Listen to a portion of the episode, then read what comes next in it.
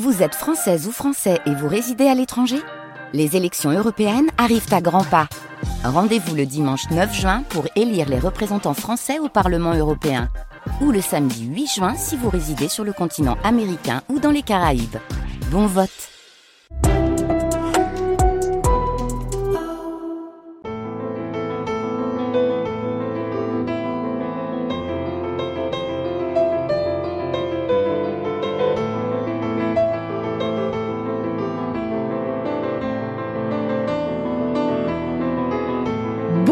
toutes et à tous, soyez les bienvenus dans votre émission des livres et des lire. Nous allons vous parler pour notre livre commun de Voyoucratie de Dominique Format. Il s'agit d'une réédition. On va vous expliquer euh, pourquoi, enfin peut-être pas pourquoi, mais on va vous parler de cette maison d'édition euh, qui est très intéressante.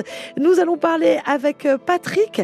Alors là, je vous laisse le dire. Hein. Bonjour Patrick. Oui, bonjour à toutes, bonjour à tous. Orsinus orca. Tout De simplement. Stefano D'Arigo. Ou on peut dire à la latine, à la latin, on peut dire Orsinus orca. Orca. Parce que le Magnifique. U latin, c'est O. Ben bien sûr, magnifique. Françoise Ducré, vous allez nous parler de basse terre. Et je crois que vous avez d'Estelle beaucoup, Sarabule. vous avez beaucoup, beaucoup Oui, aimé. beaucoup. Eh ben, c'est génial, voilà. Alors, la Grange Batelière, c'est bien euh, la maison d'édition qui publie Voyoucratie de Dominique Format.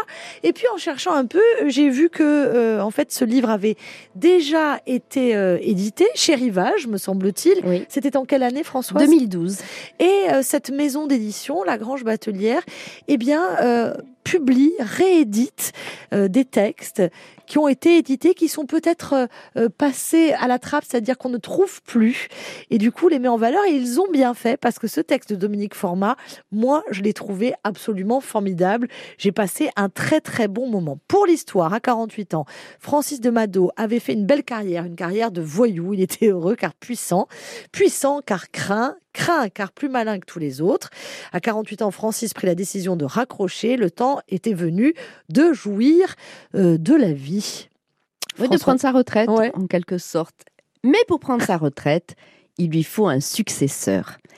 Et ce successeur, il faut qu'il euh, faut qu'il ait vraiment confiance en lui. Donc, il tend un piège pour savoir si ce, son second, hein, son, qui, qui est, qui est tout le temps à, à côté de lui, eh bien, est-ce qu'il peut lui faire confiance Et Est-ce qu'il est capable? Voilà.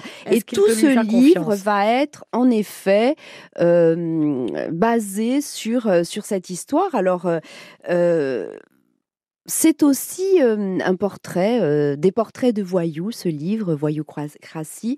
Euh, il- il- on montre combien, euh, si vous voulez, le voyou, pour, euh, pour régner euh, sur, sur, sur, euh, sur un, un lieu, doit être euh, à la fois euh, euh, plein d'exploits, doit surfer sur les rumeurs, doit avoir une certaine froideur, un détachement, il doit être craint, il doit fréquenter les bars, il doit avoir un surnom. voilà, tout ça, c'est c'est le voyou type et le chef voyou type.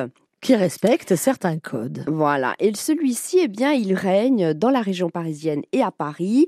Euh, il a, euh, il a euh, une grande carrière, donc, et surtout huit cadavres sans condamnation. Et, et donc, il veut partir à la retraite. Il est écrit dans donc l'auteur écrit maintenant qu'il euh, qu'il se savait gras, il comptait grossir encore longtemps. Eh bien, euh, ce livre c'est aussi un manuel euh, de celui qui veut se ranger des voitures et vivre mieux. L'avenir dira, enfin le livre dira s'il y réussit ou pas. Il y a en tout cas euh, beaucoup d'ironie, beaucoup de drôlerie, euh, beaucoup de violence aussi, hein, puisqu'on s'élimine allègrement. Et, euh, et, euh, et donc voilà, il y a beaucoup de punchlines. Vous avez passé un bon moment. Oui, parce qu'il y a beaucoup de, de punchlines à la, à la Audiard. Euh, il, faut, il faut dire aussi que euh, c'est quand même, ce Dominique Format, il, a, il est quand même aussi scénariste de cinéma, il a travaillé à Hollywood. Et, et alors, ce livre, c'est pas seulement cinématographique, attention, parce que il, il est aussi beaucoup basé sur les mots et sur les jeux de mots. Et, et en même temps, il est très bien construit parce que euh, Le rythme il y a est beaucoup super. de jeux sur. Ouais. Oui, le rythme. est- Il y a, pas de gras. hein, Ouais. euh, tout est tout est bien calibré. Et puis il y a beaucoup de jeux euh, sur les narrateurs et sur les points de vue. Et puis la construction aussi. Et, euh, et surtout, il y a, il y a en effet jamais trop. Et, euh, et c'est un, un, un livre qui tourne autour des mots et des bons mots. Et ça, j'ai beaucoup aimé. Il y a beaucoup de métaphores et de comparaisons qui sont à la fois drôles et à la fois bien trouvées. Euh, la belle harmonie euh, d'un échange commercial. Marie était belle, elle ressemblait à un livre publié par un éditeur japonais. Vous voyez ce genre de, de réflexion euh, très très drôle. Et puis, et puis, il y a aussi le fait la, peinture de cette voyoucratie. Alors, il, y a plusieurs portraits, il y a toutes sortes de, voyous hein, qui, gravitent autour, euh, autour de notre héros.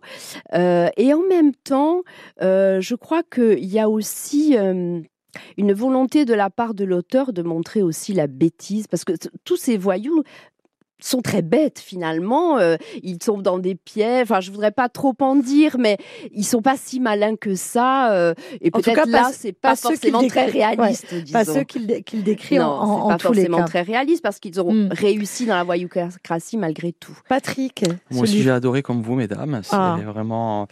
Euh, donc, voyoucratie, euh, bien que ce soit. c'est François Guérif qui le repère. hein. On avait quand même ce, ce gage de qualité. euh, Oui, oui, voilà. c'est vrai aussi. Ce qui m'a Mais c'était pas facile. le C'est quand même un, un, un art et un style qui, qui, qui est pas facile parce que c'est quand même l'histoire quand même d'un monde âpre, d'un monde rude, d'un monde sans morale. Et, et sans temps mort, eh bien, euh, Dominique Format, il, euh, il nous livre vraiment un livre euh, qui est d'une force ironique incroyable. On a l'impression d'assister à une série Z, comme ça, un peu, un peu badass. Euh, c'est un livre qui est vraiment réjouissant parce que c'est un jeu de massacre un petit peu halluciné entre crétins, vraiment entre, protagonistes dont la bêtise est abyssale, hein, comme vous l'avez dit. Euh, euh, mais franchement, c'est vrai que c'est pas le roman de l'année, évidemment, mais franchement, c'est un divertissement qui est vraiment bien réussi et qui est surtout jubilatoire. Euh, moi, j'ai beaucoup aimé le côté cinématographique de l'auteur parce qu'il a vraiment cette capacité, on le sent, hein, à, à faire vivre de l'intérieur euh, son roman et il crée de vraies ambiances. euh, il donne du corps, il donne de la profondeur et vraiment, on a l'impression d'avoir un, film comme ça qui se déroule vraiment sous nos yeux. C'est un roman euh, qui, dont on n'a pas envie de fermer le livre avant d'avoir fini. C'est vraiment Non, euh, sûr. addictif, je trouve. Euh, pourquoi? Parce que c'est dû aussi euh, au dispositif et au- au- à la structure et au style, puisqu'il nous propose, comme vous l'avez dit, des chapitres très courts, très vifs, des dialogues très ciselés. Donc ça amène du rythme et ça fait progresser l'histoire assez rapidement. C'est aussi un roman choral, puisqu'il y a beaucoup de protagonistes qui arrivent au fur et à mesure, et c'est à chaque arrivée, eh bien, c'est cette arrivée-là qui va euh, nous donner une indication euh, sur la suite que va prendre l'histoire. Euh, voilà, donc c'est vraiment, voilà, il y a, il y, a, il y a des personnages vraiment hilarants. Je crois que c'est un, un roman que que pour adapter les frères Cohen Ah, au cinéma, je pense. hein. Ah ouais, c'est vraiment, il y a beaucoup d'égos Ouais. surdimensionnés, il y a des fous, il y a, il y a des déjantés. Et en même euh, temps, c'est très français. Si je peux vous lire un petit extrait là sur euh, Marseille, parce que ça se passe à Paris, mais on descend euh, parfois à Marseille. Oui, mais Audiard, c'est fichu. C'est pour ça qu'il il pense au frère une, euh, ouais, Audiard, il écrit une phrase. Audiard, mais c'est fichu. Ouais. Il, est, il, est, il, euh, il écrit une phrase où il dresse le portrait de la voyocratie locale à Marseille. Les Marocains bossaient avec des corsos marseillais, les Yougos refilaient des tuyaux et des putes aux Nigérians, les vieux de la Canebière montaient au braquage avec des gamins des cités, l'heure était à la mixité. Bon, Bon, c'est à la fois français. Il y a- drôle il y a- et réaliste. Bon, enfin, c'est pas français dans, le, dans les dialogues, là. Je crois que vous allez me sortir un extrait de dialogue très, très français. Oui, parce qu'on parle des corsos marseillais de enfin, Marseille. ouais, voilà, mais pas dans l'écriture, en tout cas. Ça pourrait être adapté être largement euh, adapté, à. Hollywood, hein, sans problème. hein. Et, et c'est vrai que à- à- à l'in- dans l'intro, il y a une, donc euh, un avant-propos de François Guérif qui écrit On vous raconte une histoire par bribes, on vous pose des pièces du puzzle comme ça autour, et d'un seul coup, à la fin, quand vous ajoutez la pièce qui manque, Ah, bah, non seulement vous comprenez tout l'ensemble, mais en plus, ça amène de l'émotion. Et je trouve que ça résume assez ouais, bien le ça livre. résume très bien. Et puis je trouve que ça, ça marche toujours en fait sur Ouais, le sur le vrai. lecteur. parce que ça nous donne l'impression d'être intelligent. Moi, je, Je sais pas. ah, mais oui, parce que moi je remercie les, les auteurs qui font ça, qui nous mettent, qui nous font participer parce qu'on essaye de comprendre et puis d'un coup on se dit ah ben, mais voilà, mais bien sûr. Moi, Non, j'ai non. bien aimé deux choses aussi, Ouais. deux idées ou deux, deux dispositifs. C'est hum, la, la première, c'est que eh bien, euh, on sent que l'auteur il est pas là vraiment pour nous gratifier d'un portrait réaliste de la pègre. Mm. Euh, Ça, ça l'intéresse pas. il fait pas, Ouais. voilà, il a pas envie de faire un livre qui, euh, il y, en a beaucoup qui, qui le font, qui veulent donner au milieu une image poétique, une image, euh, euh, une image tragique, voire même euh, romantique. Et lui, il est juste là pour opposer simplement euh, deux sortes de pègres. Il y a l'ancienne garde avec euh, avec des manières euh, de faire bah, propres à, à cette génération-là, et puis il y a les nouveaux qui sont sans foi ni loi, qui euh, qui sont ultra violents, qui sont euh, très très bêtes aussi. Et donc euh, du Et coup très drogués. euh, très drogués. Donc du coup voilà, ça, ça amène beaucoup de violence, de sang, de, de sexe, de drogue, mais toujours écrit euh, sous un côté burlesque, euh, car euh, voilà, euh, la plume de, de Dominique Format, c'est vraiment il y a toujours de l'humour, de l'humour euh, à froid souvent, euh, et c'est de l'humour qui fonctionne vraiment très très bien avec ces voyous qui sont euh, qui, qui sont bêtes et méchants quoi. Et l'autre idée, pardon, si Oui, je peux faire lire, euh, Marie, c'est l'idée du bouquin aussi, c'est de de situer cette histoire pas à Paris même, pas dans la capitale, mais plutôt dans une euh, une sorte de ville dortoir un petit peu à Franconville. Euh, donc du coup, ça c'est- c'est assez fort pour l'ambiance et pour les personnages. Et puis c'est une ville où il place d'entrée un club échangiste SM en face du cimetière. Donc du coup, euh, à partir de là, tout est dit. Alors, euh, il y a une chose qui est, très intéressante chez euh, ce Dominique Format, c'est qu'il a eu euh, 1500 vies. Il est assez impressionnant. C'est quand même un garçon, vous l'avez dit Françoise, qui est réalisateur, qui est écrivain, qui est critique de cinéma et historien de cinéma français, titulaire de maîtrise en économie et d'un diplôme d'études cinématographiques. Il est chanteur et auteur de chansons, notamment pour les groupes Sweet Lips et Candid Scandi, animateur euh, à la radio, euh, photographe professionnel. Enfin, c'est, assez euh, Il a quand incroyable. même réalisé un, un Oui. film à Hollywood avec Jeff Bridges, Oui, donc oui. euh, c'est Il pas est- rien. ouais. Il a composé des, musiques de films aussi pour, pour des films américains. Donc voilà, le garçon est vraiment, vraiment euh, incroyable, a plusieurs cordes à son arc. Et puis il est évidemment auteur euh, de talent, puisque avec Voyocratie, il le prouve. Qui veut lire un petit extrait? Non, Moi, je peux vous faire lire. Allez, vous pouvez me faire lire Ouais, un petit extrait. Ça va être, il n'est pas très facile à lire, mais on va essayer de se débrouiller. Elle est sur son sur un associé Boucault. Boucault avait les moyens, répétaient ses voisins, qui, eux, pourtant, payaient l'ISF. Boucault avait une piscine couverte dont le toit était rétractable les jours de grande chaleur. Deux filles, Laurine et Fabienne, l'une journaliste d'investigation sur la 6, l'autre présentatrice sur Canal+, barbotaient dans l'eau tiède. Au caresse mamellaire, les deux putains et vedettes de l'audiovisuel ajoutaient une conversation professionnelle sur les mérites comparés d'un producteur et d'un responsable de programmation. Boucault trouvait cela écœurant tout autant que si elle s'était accroupie devant lui pour changer de tampon en sifflotant une ritournelle. Il allait leur dire le fond de sa pensée lorsque le téléphone sonna. Trois minutes après l'enlèvement de Francis, Boucault avait été averti et tenu au courant par Marco. Celui-ci n'avait eu que trois minutes de retard. Il l'avait aperçu Peter jetant son patron à l'arrière de l'estafette. Depuis, accompagné de Lip et Fess, il suivait Peter à la trace en tenant Boucault informé. Ce dernier trouvait la situation cocasse. Pour la première fois, il tenait toutes les cartes en main, façon empereur romain du premier siècle. Il pouvait incliner son pouce vers le bas ou dans la direction opposée. La vie de Francis tenait à son pouce. Bon, il y va, hein. Il y Oui. va. Ah oui, voilà. oui, sur l'ambiance aussi vous l'avez générale. entendu. sur- Moi, j'aime Il y a bien- des portraits. Ouais, il y a des portraits croustillants. Moi, j'aime bien, comme dirait Françoise, tout de suite, dès la première page. euh, vous savez que Françoise, elle a cette théorie.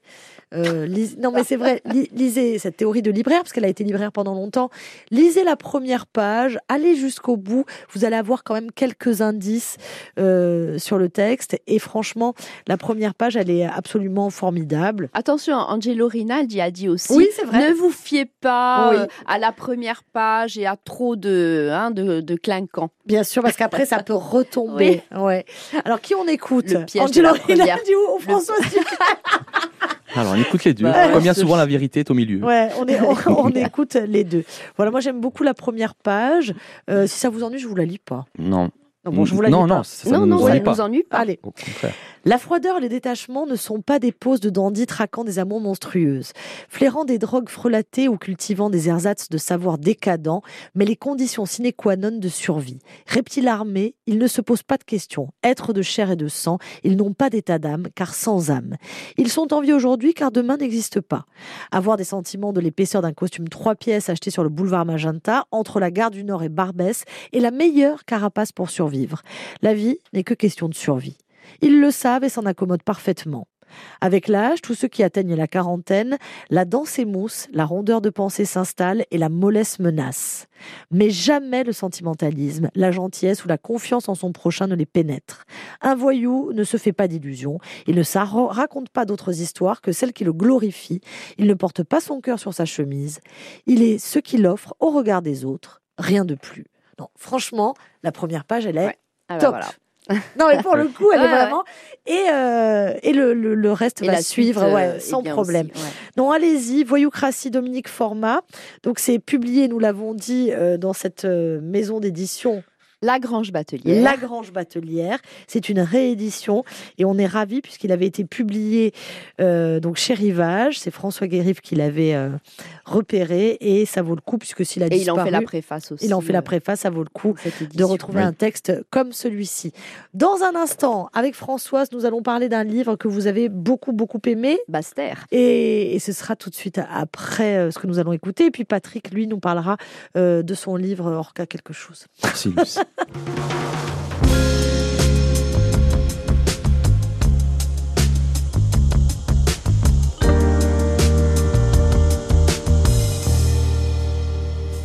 Je serai ton ami. Et ton boyfriend aussi. Celui qui guidera ta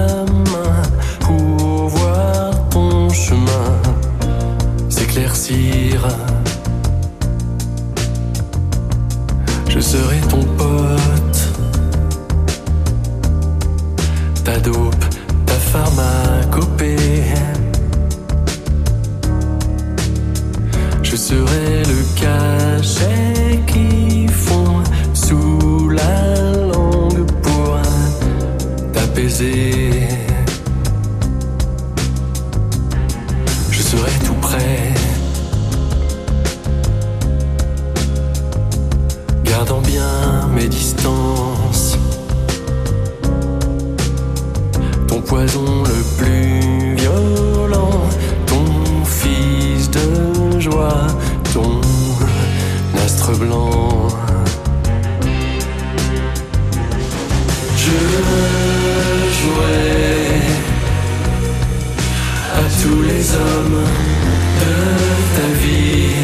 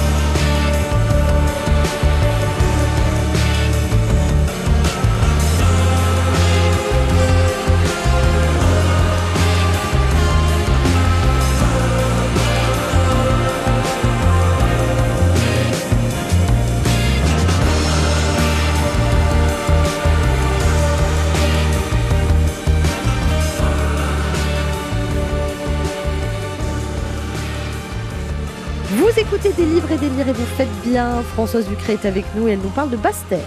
Oui, Yana Lévy euh, ressort donc euh, fait paraître euh, dans cette rentrée de janvier le troisième livre d'Estelle Sarabul. Estelle Sarabul, elle est née à Créteil, elle est originaire de Guadeloupe et son premier roman en 2018, Là où les chiens aboient par la queue, a été très remarqué. Puis un second et celui-ci, enfin, que, que j'ai lu pour vous, Basse-Terre. Euh, Basse-Terre, c'est en Guadeloupe. hein, euh, c'est un, c'est un lieu euh, qui est souvent touché par les cyclones et sous la menace constante d'une éruption euh, du volcan de la Soufrière. Et le 15 août 1976, pardon, les 73 000 habitants sont évacués. Et le lendemain, une explosion euh, du volcan confirme les craintes euh, des, vulcanologues, dont Arum Terzieff et Claude Allègre, qu'on voit d'ailleurs dans le livre, et qui sont dépêchés sur place. Euh, Pointe-à-Pitre, depuis, qui est plus à l'abri, est devenue la capitale administrative de l'île. Et donc, cette année, en 1976, qui devait être l'éruption euh, du siècle, finalement n'a pas fait tant de dégâts.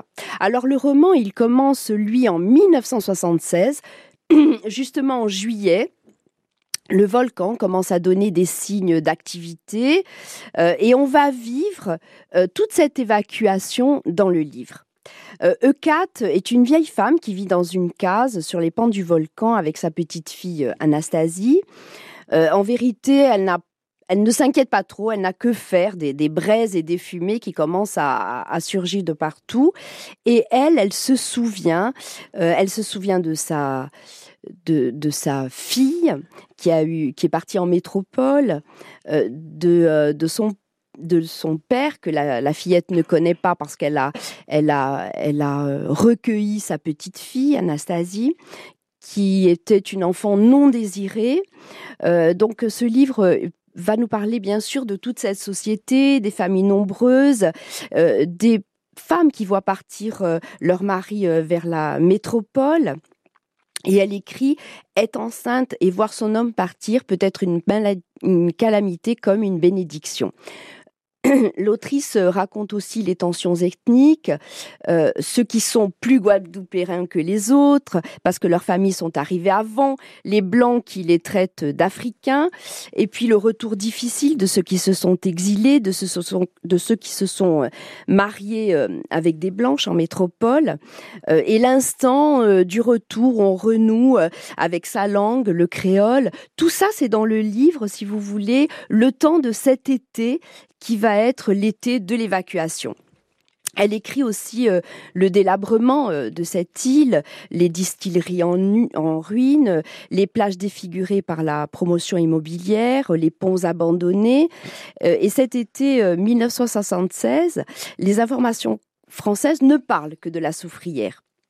Elle écrit euh, Ils aimeraient rencontrer Roger Giquel qui leur parle de la France depuis si longtemps d'un ton viril et concerné, parce que c'est lui qui, à toutes les, les, les infos, euh, va donner des, des nouvelles de l'avancement euh, donc de, de cette éruption euh, qui se prépare. Et puis, euh, dans ce livre, il y a aussi euh, la vie foisonnante, bruyante, les paysages, les animaux. Et on va le dimanche à la messe, bien peigné. Car écrit-elle, la correction commençait par discipliner chaque mèche de cheveux insolément crépus. Euh, c'est une langue qu'elle utilise très envoûtante, très poétique. Et elle écrit comme elle écrirait en créole. Vous voyez, on a, on a l'impression de, de lire du créole. Ça, on l'avait déjà dit à propos notamment de Lionel Trouillot. Et je dois dire qu'il y a beaucoup de, de, de choses communes entre les, les sauf deux auteurs. sauf qu'elle n'a pas grandi, elle, hein, euh, en Non. Guadeloupe. hein. Non, elle, n'a pas grandi en Guadeloupe, mais elle a grandi Son père quand est même. guadeloupéen, Oui, c'est ça? Son, oui. Mais, euh, mais elle a quand même euh, grandi dans, euh, dans l'écoute de cette langue créole, dans fond, sa famille. À fond, parce qu'on dit, on dit d'elle que, parce qu'elle a eu plusieurs vies elle aussi, que depuis qu'elle s'est consacrée à la littérature, elle plonge dans sa créolité. Bien sûr. euh, voilà. Bien sûr. Et, et en effet, dans, ce, dans son écriture, on en a un peu la quintessence de cette créolité. Bien que ce soit écrit en français, qui est quelques mots de créole, mais vous savez, cette fameuse musique. Et euh, Chez Trouillot, c'est magnifique, par exemple. oui, bien sûr. Bah, De toute façon, euh, on a quand même ici. euh, comme chez Lionel euh, Trouillot, pardon, euh, cette, euh, cette écriture caribéenne hein, qu'on retrouve dans toute la Caraïbe et, dans toute la créolité, je crois qu'il y y a une écriture des Caraïbes, il y a toutes ces îles qui finalement ont des choses en commun. L'esclavage, la négritude, les éléments violents aussi, parce que euh, tremblement de terre, aussi bien à Haïti euh, euh, que, euh, que dans Guadeloupe, les volcans, les cyclones. Il y a un rapport fort à la mémoire et à l'environnement, et naturel. Les hein, mythes et légendes, la poésie, Oui, la ça. transmission. Mm. Il y a en effet tout ce rap- tous ces rapports euh, euh, qui, euh, qui sont dans ces écritures et on, y trouve en effet quelque chose d'assez familier dans les écritures des uns et des autres. Je vais vous lire deux, trois phrases qui sont, je trouve, merveilleusement qui, qui, illustrent merveilleusement son style et, et pourquoi j'aime cette écriture. Les voisins n'accordaient pas non plus spécialement d'intérêt à ceux qui vivaient dans la case de Kat, donc cette vieille dame du départ. On voyait seulement émerger, à intervalles réguliers, un garçon ou une fille mutique en âge de faire la vie qui empruntait le chemin sans se retourner. Et on disait Voilà un autre rejeton de Kat qui part pour ne plus jamais revenir. Jusqu'à ce qu'il ne reste au fond de la ravine que Kat et sa petite fille Anastasie. Alors je trouve ça Ouais, magnifique très beau. pour parler, euh, pour parler du départ Ouais, euh, euh, de ces enfants qu'on connaît pas parce qu'ils n'ont pas tous le même père, parce que voilà, et donc je et parce qu'ils sont un peu sans importance, parce que c'est un livre qui parle aussi de de bah, de la, de la pauvreté, de ces gens qui vivent dans des cases. Et elle écrit euh, Ça suintait le malheur tranquille. Je trouve ça très beau. Elle a vraiment de, de- de très très belles, de très très belles formules, et elle utilise ce moment historique qui a été un, quelque chose qui a été beaucoup relayé dans les médias fran- français de métropole, de ce moment, euh, et, et elle, elle, le- elle cristallise toute cette société autour de ce moment-là. Ah, Ça a l'air vraiment, vraiment très, très chouette. Ça a failli être notre livre commun, euh, Oui. D'ailleurs. Oui, mais dommage. On est ouais, passé à côté, on le lira, on le Mais il y lira. a tellement de livres, on peut pas euh, parler de tous. Mais celui-là, j'avais vraiment envie d'en parler. Donc, ce qui est intéressant, c'est que à la fois, euh, on est ancré dans un territoire, à la fois, on parle d'histoire parce que c'est un Oui. événement euh, Oui, historique un hein, en assez 76, euh, qui a été une photographie très importante de la Guadeloupe. Et puis, il y a toute l'écriture, et puis il y a une véritable histoire. Elle, elle nous raconte une fiction hein, Alors, aussi. et en plus, si vous voulez, il y a quand même une construction assez impressionnante dans ce livre parce que les gens sont pris isolément et que finalement, ils ont tous un rapport les uns avec les autres parce qu'ils sont issus du même endroit et qu'ils ont des liens familiaux parfois distendus. euh, parfois euh, proches. Et, euh, et puis c'est un livre qui parle aussi de l'exil et du retour de l'exil de ces, euh, de ces Guadeloupéens qui partent travailler euh, en métropole et qui reviennent. Et qu'est-ce qu'ils retrouvent quand ils reviennent? Et, qu'est-ce Et qu'ils comment font sont-ils considérés Voilà. aussi quand ils reviennent euh, Sont-ils devenus des Tout étrangers fait, Ouais, ouais. C'est très intéressant. Elle s'appelle Estelle Sarabul et elle publie donc Basse-Terre et Séché. C'est chez Liana Lévy. Eh ben merci euh, les éditions Liana Lévy Oui, merci pour, euh, de, pour cet de ouvrage. nous avoir envoyé Ouais. le livre. Et merci, la. Grange Batelière aussi pour nous Ouais. avoir euh, envoyé, envoyé Voyoucratie. Dans un instant, nous allons parler avec vous, Patrick. Vous aviez fini? Oui, oui. C'est Je- sûr enfin, Je n'ai jamais fini là sur ce Alors, livre, mais j'ai fini. oui. Allez-y, parce que vous m'avez dit j'ai plein de choses à dire. Je ne vais pas vous Je Moi, j'ai vous juste une petite question. Ah, je peux vous Petite lire- question. oui, je oui. sais qu'il y a, vous avez évoqué Aaron Tazieff et et Claude Allègre. Ouais. Euh, est-ce que dans le livre, est-ce que, parce que je, je sais qu'ils n'étaient pas d'accord entre eux. Alors absolument. Est-ce que c'est évoqué, ça Tazieff, c'est oui, tout à fait. euh, on les voit même dans le livre et ils rencontrent même les personnages de- d'Estelle Sarabul dans le livre. Alors Arun Tazieff était tout à fait bah, très peu alarmiste. hein. Il a dit mais non, il ne va rien se passer. Et euh, par contre, euh, Claude Allègre euh, était lui très alarmiste. Il a dit faut évacuer tout le monde. Donc Évidemment, principe de précaution, on a euh, évacué tout le monde. Il y a eu une grosse explosion, mais qui n'a pas fait de dégâts parce qu'elle était vraiment contenue. Voilà. Donc, Les- Haroun avait les- raison. Aaron a toujours raison. les... Oui, je dirais que les deux avaient un peu raison. Oui, oui, oui, ben, on ne sait jamais, bien sûr. Haroun a eu de la chance, c'est ça que vous voulez Ouais. Euh, vous vouliez lire un petit extrait Oui, un petit extrait encore. Étudiants boursiers, élus locaux prenant leurs ordres chez les béquets, artisans qui se voyaient refuser un prêt en banque, hommes faits sachant d'avance qu'un emploi qualifié leur serait refusé, femmes mûres sortant péniblement de l'église en repliant leur éventail après avoir brillé pour leur fils emprisonné en France, fiancés cousant leur robe de mariée avec des chutes de tissu jetées par la patronne, ce quelque chose était un sentiment d'humiliation qui pesait sur eux, sur eux tous depuis bien avant leur naissance et dont ils ne parvenaient jamais à se défaire. Ce sentiment n'avait commencé à s'apaiser chez Daniel que lorsqu'il était arrivé à la base militaire de Châteauroux et avait rencontré Marianne. Oh, c'est beau. C'est très beau. C'est très très beau et très sensible. Baster, donc chez Liana Lévy, signé Estelle Sarabul. Jetez-vous dessus, vous nous avez vraiment donné envie, Françoise. donc euh, j'espère qu'on pourra avoir l'occasion de le lire, même si, je le confesse ici, je n'ai pas pu résister. Qu'est-ce que j'ai fait? Je suis allée acheter les frères Karamazov dans cette Oh. nouvelle collection magnifique. Oui, Donc, vous en avez pour un petit moment, c'est ça euh, je sais pas là, comme ça, je l'ai pas sous les yeux. je l'ai pas sous les yeux, mais c'est en fait Bénédicte Giusti pour Oui. celles et ceux qui suivent l'émission. Sachez que euh, pour un peu rivaliser avec la Pléiade, hein, dis- disons-le, il y a euh, des grands classiques qui sont réédités avec une nouvelle traduction dans un très très beau euh, coffret. Alors je crois qu'il y a Mark Twain qui a été euh, traduit comme ça de mémoire. hein. Je crois qu'il y a Jane Austen. Il y a donc euh, là les, les frères Karamazov. Dostoïevski. Dostoïevski, j'en oublie, hein, il y a d'autres euh, d'autres ouvrages. Ah oui, je crois qu'il y a Gatsby le Magnifique qui a été aussi dans cette collection. Le gros avantage, alors c'est pas une reliure en cuir, tout ça, mais c'est une très belle reliure, c'est que c'est suffisamment gros, vous savez, pour lire. Même pour les gens qui ont des Mhm. petits problèmes. Et euh, ce qui n'est pas possible avec la Pléiade, qui est magnifique. Mais moi, j'ai du mal à lire, j'y arrive pas. Là, pour le coup, c'est possible. Donc, c'est moins luxueux. C'est très, quand même très beau. Il y a un véritable euh, effort sur la typo et, et aussi sur l'esthétique de la typo sur la première, euh, sur la page de, sur la couverture. C'est vraiment très très chouette. Moi, je, je- je vous conseille, allez-y. J'ai envie de tous les avoir si vous voulez me faire des cadeaux. Dans un instant, euh, vous allez nous parler de. Orsino Sorca. De Allez, Stefano D'Arrigo. si vous vous demandez pourquoi Patrick Vignol, il n'était pas là, euh, les trois peut-être Oui, il n'y ou a quatre personne qui se demande ça. dernières Ça m'arrive. émissions, c'est Mais parce qu'il a choisi vous leur avez un livre de 1200 pages. 1376. Voilà, 1376 pages. C'est pour ça qu'il n'était pas avec nous et il nous revient enfin puisqu'il est arrivé au bout de cet ouvrage. Come? Ti ricordi quello del Ragulino? Porti dose tant'anni come fiori di castagni tragulino. E sotto il tuo cappello hai l'occhi d'un zidello Ragulino.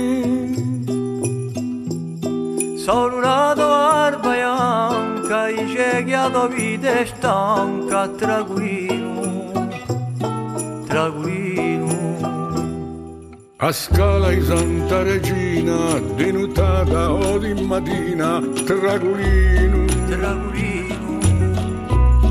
L'hai pigliata da trent'anni, piattendo i tuoi affanni, Tragulino. tragulino, di dirigena la quale con te mia temporale, tragulino, tragulino, di punta lu do portello, scantate lu cartello, tragulino.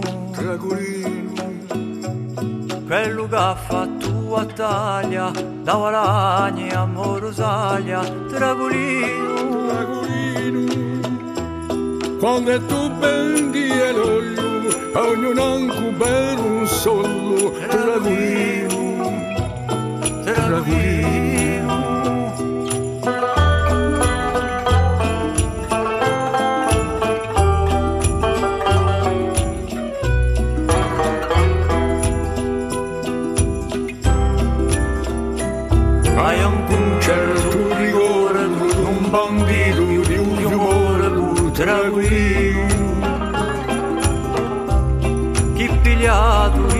Sospetto, T'ha messo un fucile in petto, tranquillo.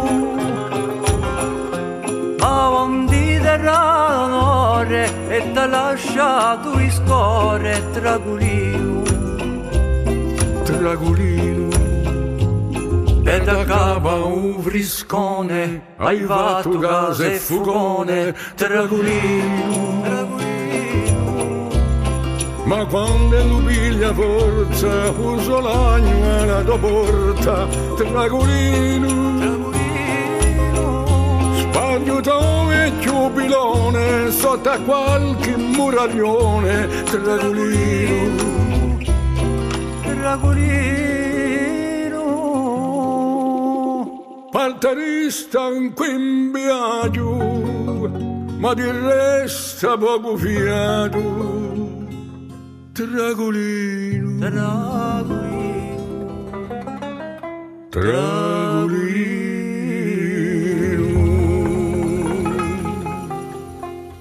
Vous écoutez des livres et des lires et nous retrouvons Patrick Vignol. Oui, Enfin merci Marie. Mais qu'est-ce que c'était? C'est un tunnel de lecture Et tout à fait. Ouais. Ah, c'est chez Gallmeister, bien sûr. Euh, bon, alors, pour ceux qui étaient avec nous tout à l'heure, il y a euh, Les des rééditions. de grands classiques. Alors, allez-y. oui. Alors, Orsinus Orca de Stefano D'Arrigo. Alors, on est là face à un, un monument. On va voir pourquoi. Alors, euh, Stefano D'Arrigo, c'est un, un auteur italien qui est né à Messine, euh, en Sicile, en 1919 et qui est mort à Rome en 92.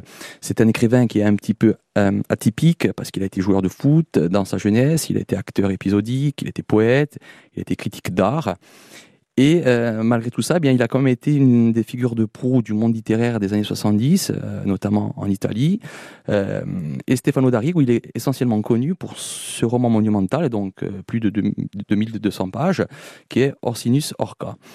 Alors, euh, il a travaillé euh, sans interruption sur cette œuvre majeure pendant 20 ans. Euh, cette œuvre a été publiée en 1975. Euh, elle a été traduite que en allemand. Et le, le Nouvel Attila, donc la maison d'édition, euh, nous propose la première traduction française de cette œuvre-là. Alors, c'est. Euh, avec Orsinus Orca, on est dans une sorte de saga euh, qui est fondée sur une trame qui est assez mince, hein, puisque euh, la trame, c'est le retour d'un jeune marin dans un village de, de la région de Messine en 1943, donc euh, après la démobilisation. Et sur cette toile de fond, eh bien, cette toile de fond, elle va servir à, à mettre en place euh, un réseau assez démesuré de digressions, de réflexions, d'écritures qui vont être assez marginales euh, sur de nombreuses thématiques comme l'histoire, co- comme la mémoire, comme le mythe et comme la, comme la légende. Donc tout ce que j'aime, vous, vous allez me dire. Et, malgré quand même une structure complexe, euh, ce roman-là, il a reçu un, un- un accueil euh, assez phénoménal à l'époque, à sa sortie, euh, par son audace euh, narrative et surtout par la richesse de sa langue et de son style. Euh, voilà, parce que c'est un, roman qui est donné comme objet d'étude euh, aux étudiants en Italie notamment. Alors, pour ce qui est de l'histoire, on est à Naples en 1943. Il y a, il y a euh, Nandria Cambria qui est tout juste démobilisé, donc il va retourner chez lui euh, en Sicile. Il va longer la côte euh, pour embrasser son père et pour rentrer chez lui dans son village natal. Il va évidemment évoluer dans un pays qui, est méconnaissable. C'est un pays où il va rencontrer des personnages aux mœurs étranges. Et il va revivre au fur et à mesure les, légendes qui ont été transmises par les pêcheurs de son enfance. Euh, et une fois débarqué là-bas, il va affronter une créature, euh, une créature marine assez monstrueuse, qui est, qui, est l'orque porteuse de mort, et qui incarne en même temps et le bouleversement de la civilisation.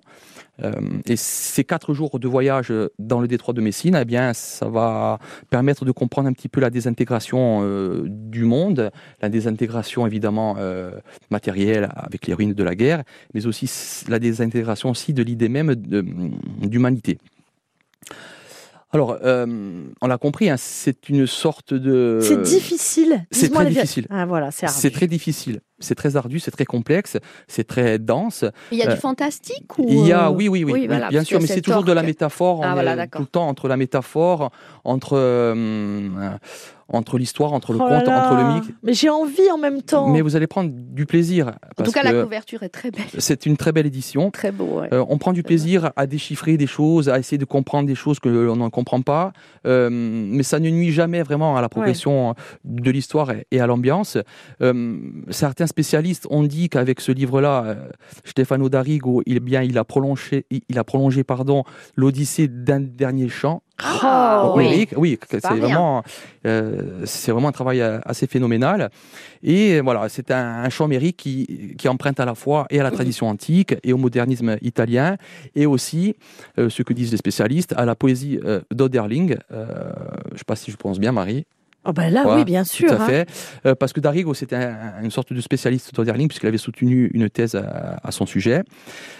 Alors, euh, voilà, là, on est vraiment euh, avec Orsinius Orca, par sa genèse, par son ampleur, par sa complexité, par sa langue qui est unique, parce qu'il a inventé même une langue, hein, euh, euh, par son caractère universel. On est évidemment face à un texte exceptionnel. Euh, c'est un récit monstre, euh, un récit monstrueux par sa démesure. Évidemment, comme je l'ai dit, ça fait penser à l'Odyssée, ça fait penser à- Moby Dick, ça fait même penser à l'Ulysse de Joyce, parce qu'il y a certaines tournures de phrases qui sont complexes, il y a un vocabulaire qui est inventé pour l'occasion, et euh, toute cette complexité-là, eh bien, elle résume un petit peu, elle, euh, comment dire, elle, elle montre, elle image, euh, elle, euh, elle imagine un petit peu euh, comment le euh, le- jeune André, eh bien, comment il, réfléchit. Elle, toute cette complexité-là, elle montre, la complexité de, la pensée du jeune narrateur et du jeune, euh, du jeune protagoniste.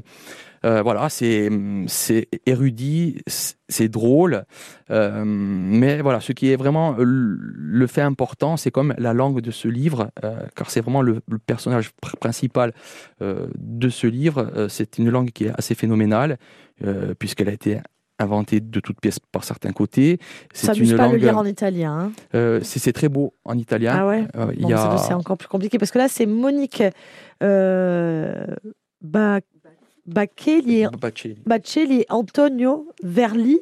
Oui. Euh, ils se sont mis à deux quand même Oui, hein, alors il faut savoir, pour la il traduction. faut savoir qu'il y a eu six ans euh, de traduction et six Et ans voilà. de relecture. Et voilà. Donc c'est quelque chose de Et non, puis pour de mettre, encore plus, phénoménal. pour mettre encore plus la pression, je vois que ça a été célébré par Pier Paolo Paoli- Oui, c'est comme ça que j'ai entendu parler du Voilà, livre. Primo Levi, Roberto Saviano, c'est vraiment c'est le livre incontournable des grands intellectuels. Oui, oui, c'est vraiment un, c'est quelque chose, c'est un, un livre qui, qui a marqué toute une génération d'auteurs. Et... Vous savez, ça doit être le livre comme Moby Dick où certains euh, dans les, dans Mm. les dîners en Italie doivent dire oui, moi je l'ai lu, bien, sûr. ah, Et mais très peu de gens euh, non, finalement. c'est pour s'y attaquer, il faut vraiment être sensible à ce genre d'épopée.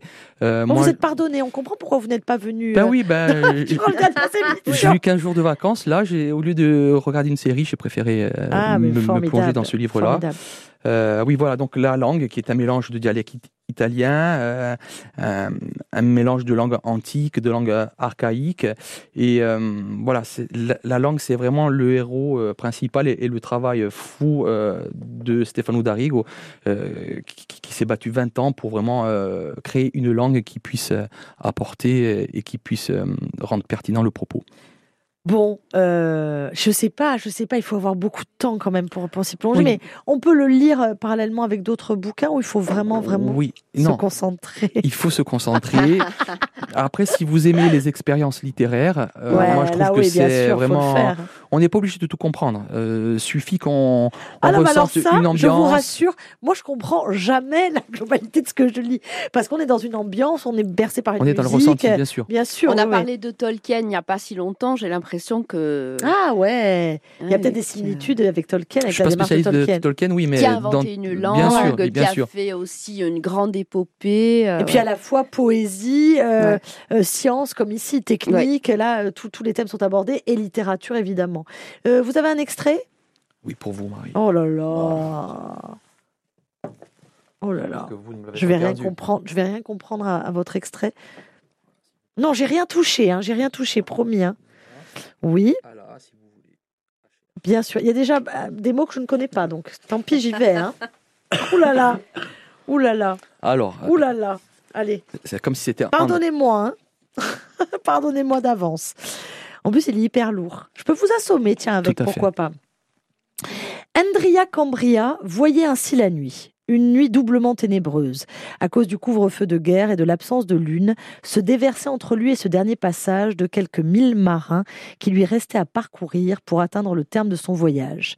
Caribe, une quarantaine de maisons disposées en tête de tenaille derrière les perrons, dans cette nuageaille noire, en face de Silla, sur la ligne des deux mers.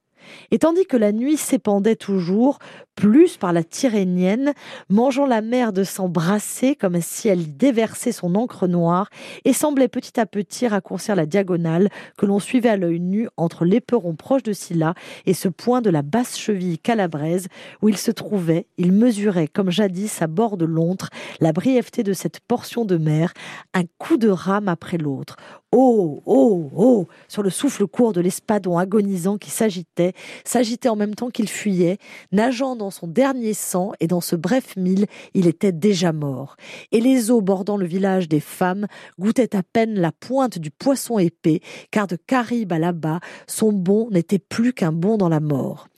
Quand il arrivait que dans son étrange caprice de mort, l'espadon échoua par là, c'étaient des mots et des scènes assurées par les embrouillableurs notoires du village. La taille fine, délicat et élégant par nature, plaisant beaucoup à leurs femmes, qui semblaient les réserver à ce seul usage. Au moins une fois lors de la passe, le tirage au sort d'ici ou de là, les plaçant poste contre poste dans une étroite potiron d'eau. Les pêcheurs féminotes, avec leurs petites moustaches au-dessus des lèvres, prenaient la pose sur les hontres et les felouques. On aurait dit, à les voir de loin, qu'ils attendaient seulement qu'un espadon épuisé et découragé, encore mieux s'il perdait son sang, se soustrait au poste de Sicile pour tomber dans le leur. Quand la fatalité voulait que l'animal prenne cette fausse direction, même s'il avait le harpon planté dans le dos comme un étendard de reconnaissance, ces gentilshommes manœuvraient aussitôt pour se l'empocher, faisant valoir sur lui le droit du malandrin. Bien des fois, en douce, il tentait même de le libérer du harpon et de décharger la corde dans les mains de Caribéens et Caribédins. Et bien des fois, pour arracher le fer, en sous-marin, à la sauvette, il lézardait les belles chairs. Les autres arrivaient là, les yeux exorbités, tournant de plus en plus serrés autour d'eux comme pour les aborder. Il est beau le jeu que vous nous avez fait, disaient les pélisquales, la bouche écumeuse. D'une année à l'autre, vous avez la main de plus en plus habile. Je pense ne jamais avoir lu un texte aussi compliqué sans l'avoir lu avant. Vous hein, l'avez très bien fait. sans préparation. Je crois que c'est voilà, ça a été la, la plus grande difficulté de ma carrière. J'espère ne plus en, en croiser. Et il faut s'accrocher, dis Il faut s'accrocher. Il faut s'accrocher. C'est une lecture qui est exigeante, euh, qui demande un bel investissement de son temps, c'est vrai, mais ça en vaut vraiment On la est peine. récompensé. On est récompensé. Voilà, parce Bon, qu'on il y a des mots déments. on, on a voyagé, on a, hum, on a frémi, on a, il y a, il y a vraiment tout. euh, Il y a vraiment. c'est- Et pardonnez-moi, pardonnez-moi pour les fans pour, pour cette lecture euh, Non, non, c'était euh, bien. lamentable. Bon, ben, si vous avez un peu de temps devant vous, que vous avez envie de vivre, Oui. vous l'avez dit, une Ben, êtes- expérience littéraire, Tout à fait. Puis vous n'êtes pas obligé de le lire d'un trait. Vous pouvez très bien lire un chapitre ou deux, puis le reposer, puis passer à autre chose, et, puis revenir dessus. Ah, c'est pas votre conseil hein, quand même. Non, Le conseil, c'est de. Ben, moi, c'est ce que j'ai fait, donc c'est pour ça Bien sûr, je, suis sûr. un peu, Ouais. un petit peu monomaniaque sur ça. Non, non, mais c'est pas ça, c'est que si on lâche, c'est compliqué. Ça s'appelle Orsinus Orca. Oui, alors il a, euh, il a modifié le nom euh, même parce que Orsinus orca, c'est le nom scientifique normalement de l'orque polar. Ouais. Voilà. Mmh. Lui, il y a rajouté un H et il a remplacé le I par le Y pour rendre le nom euh, un petit peu plus monstrueux. Bon, la collection est magnifique, le nouvel Attila, euh, c'est très Oui. très beau. Stefano Darige, Moi, je voudrais remercier euh, Aurélie Sertati Barkov pour l'envoi parce que c'est parce que c'était un super cadeau. Bah, c'est un super cadeau. Voilà. Puis surtout, elle s'est dit que vous alliez le. oui, elle, le- connaît, elle commence à connaître un petit Voilà, peu mes goûts. elle connaissait vos, goûts parce que par exemple, moi, je ne l'ai pas reçu. Voyez-vous C'est- étrange. C'est Euh, étrange. je reviens parce que comme j'ai dit plein de bêtises tout à l'heure sur euh, la collection des classiques de Gallmeister. Pardonnez-moi, j'ai fait que m'excuser pendant cette émission. C'est hyper beau. Allez-y, ça s'appelle la collection Litera. Donc c'est un peu, euh, je sais pas si c'est pour concurrencer, mais enfin dans l'esprit de la Pléiade, sauf que ce sont des couleurs euh, euh, pastel, un peu pop. Euh, la typo a été travaillée pour chaque style, par Ça, exemple. c'est un peu moins cher?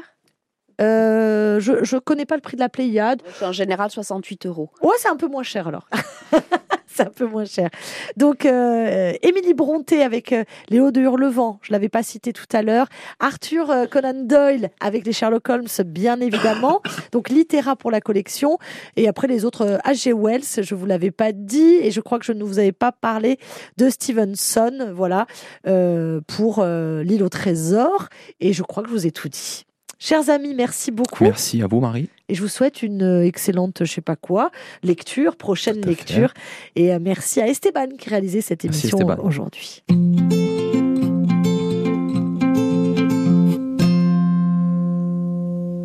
We walked for hours in winter's arms, broke your ankle, you fell with pride. You send me a picture on which you cried. It's hard not to answer. I'll give a try.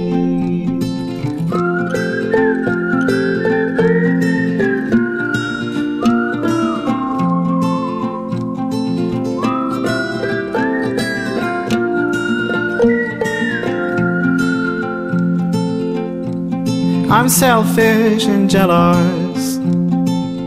Is that a crime? I'm selfish and jealous. The pleasure is mine. You'll share all your secrets, and I'll keep mine. We'll spend life together, just we.